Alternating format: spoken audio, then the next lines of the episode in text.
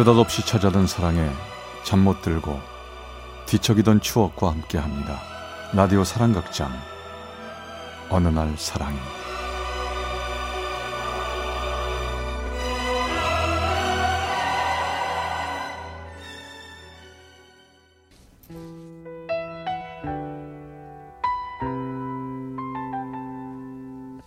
사랑의 체험수기 어느 날 사랑이 제백화 나를 닮은 그 사람.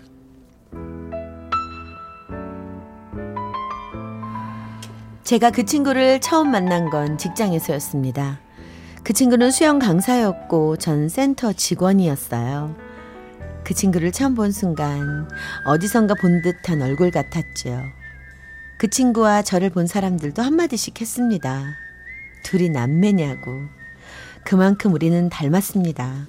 동갑내기였는데다가 닮았다는 이유로 우리는 그렇게 친해졌습니다. 야, 니네 둘이 진짜 많이 닮았어. 누가 보면 오누인 줄 알겠는데. 아, 오누이는 무슨, 나이도 동갑인데. 그럼 앞으로 반말하자. 어때? 괜찮지, 은미야? 그래, 좋지, 민우야.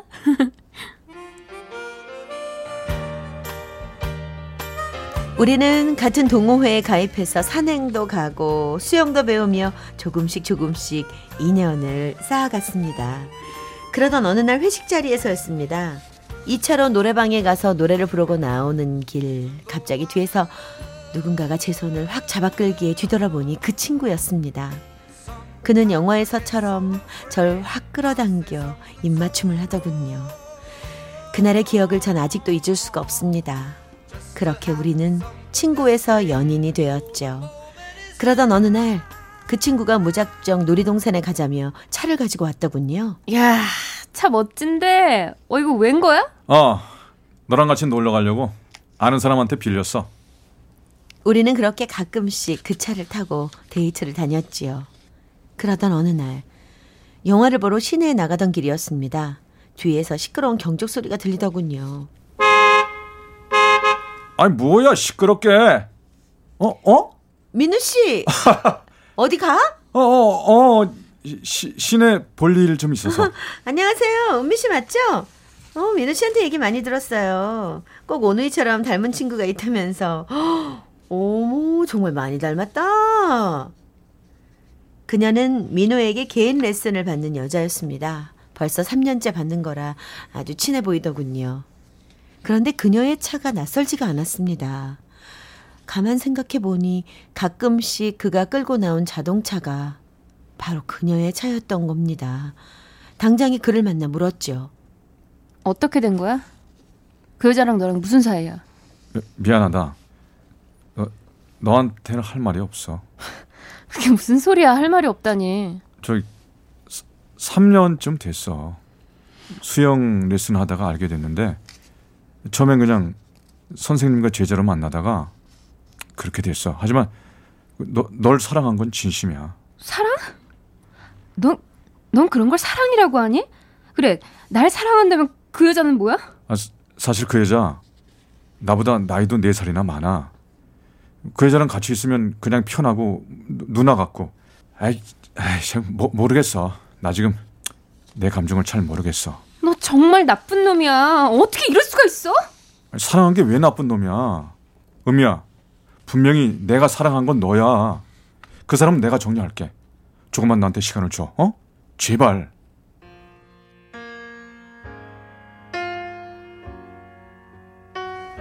그는 그렇게 내게 조금만 기다려달라고 했습니다. 하지만 며칠 후 그에게서는 연락이 없고 문제의 그녀에게 만나자는 연락이 오더군요.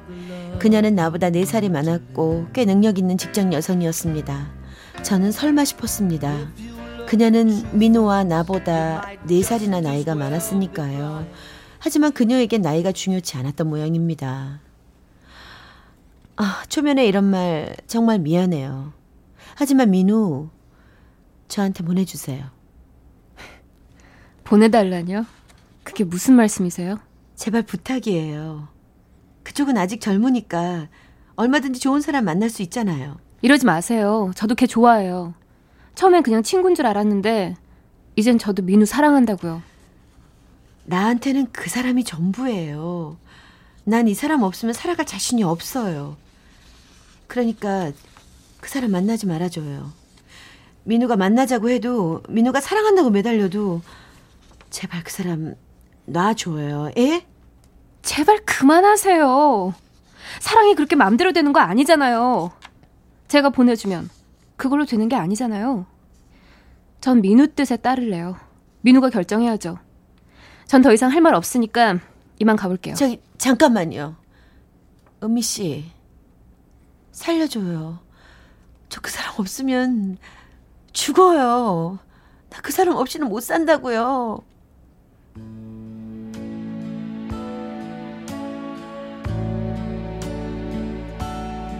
살려달라는 그 말, 애원하듯 그 말을 하던 그녀의 눈빛을 저는 아직도 잊을 수가 없습니다. 나는 그저 그를 사랑했지만 그녀는 그에게 목숨을 걸었던 겁니다. 그날 밤 그에게서 만나자는 연락이 왔습니다. 이미 그녀에게서 나를 만났다는 걸 들었는지 그는 취해 있었습니다. 전 아무 말도 하고 싶지도 않았고 할 수도 없었습니다. 우리 멀리 도망갈까? 우리 도망가서 살까? 어? 우리 그냥 도망가자. 왜 도망가야 돼? 우리가 뭐 잘못했어? 그녀를 피해 도망가자는 그를 저는 이해할 수도 용서할 수도 없었습니다. 도망가자는 그 친구의 말을 듣고서야 저는 그 친구를 놔줘야겠다는 생각이 들었습니다. 술에 취한 그 친구를 그 친구가 머물고 있는 숙소까지 데려다 줬습니다. 그런데 그곳에서 그녀가 기다리고 있더군요. 전 너무 놀라 울며 뛰쳐나왔죠. 그런 제 모습을 보고 같은 수영 강사였던 그의 동료가 음. 저에게 이러더군요. 은미 씨, 사실 이런 말 좀 뭐하지만요, 저 두 사람 워낙 깊은 관계라서요, 하루 이틀 만난 사이도 아니고 은미 씨가 들어갈 틈이 없는 것 같은데요. 더 상처 받기 전에 정리하세요.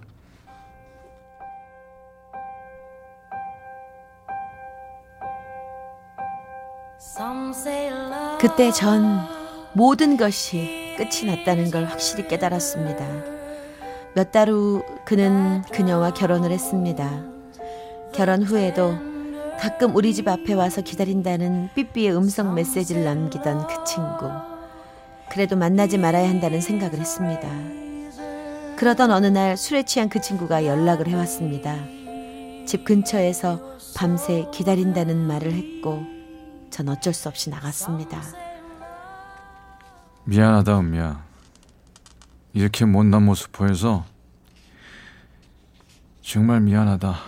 결혼까지 했으면서 자꾸 이러면 어떡해? 이건 나도 그 여자도 둘 다한테 못할 짓이야. 너 마음이 그렇게 네 맘대로 되니? 나도 이런 내가 싫어. 나 이제 어떡하면 좋냐? 제발 이러지 마. 나도 몇 달 있다 결혼할 거야. 얼마 전에 선 봤거든. 뭐라고? 그게 정말이야? 그러니까 앞으로 이러지 말라고. 날 조금이라도 사랑했었다면 내 인생에서 이만 그만 빠져줘. 진심이야.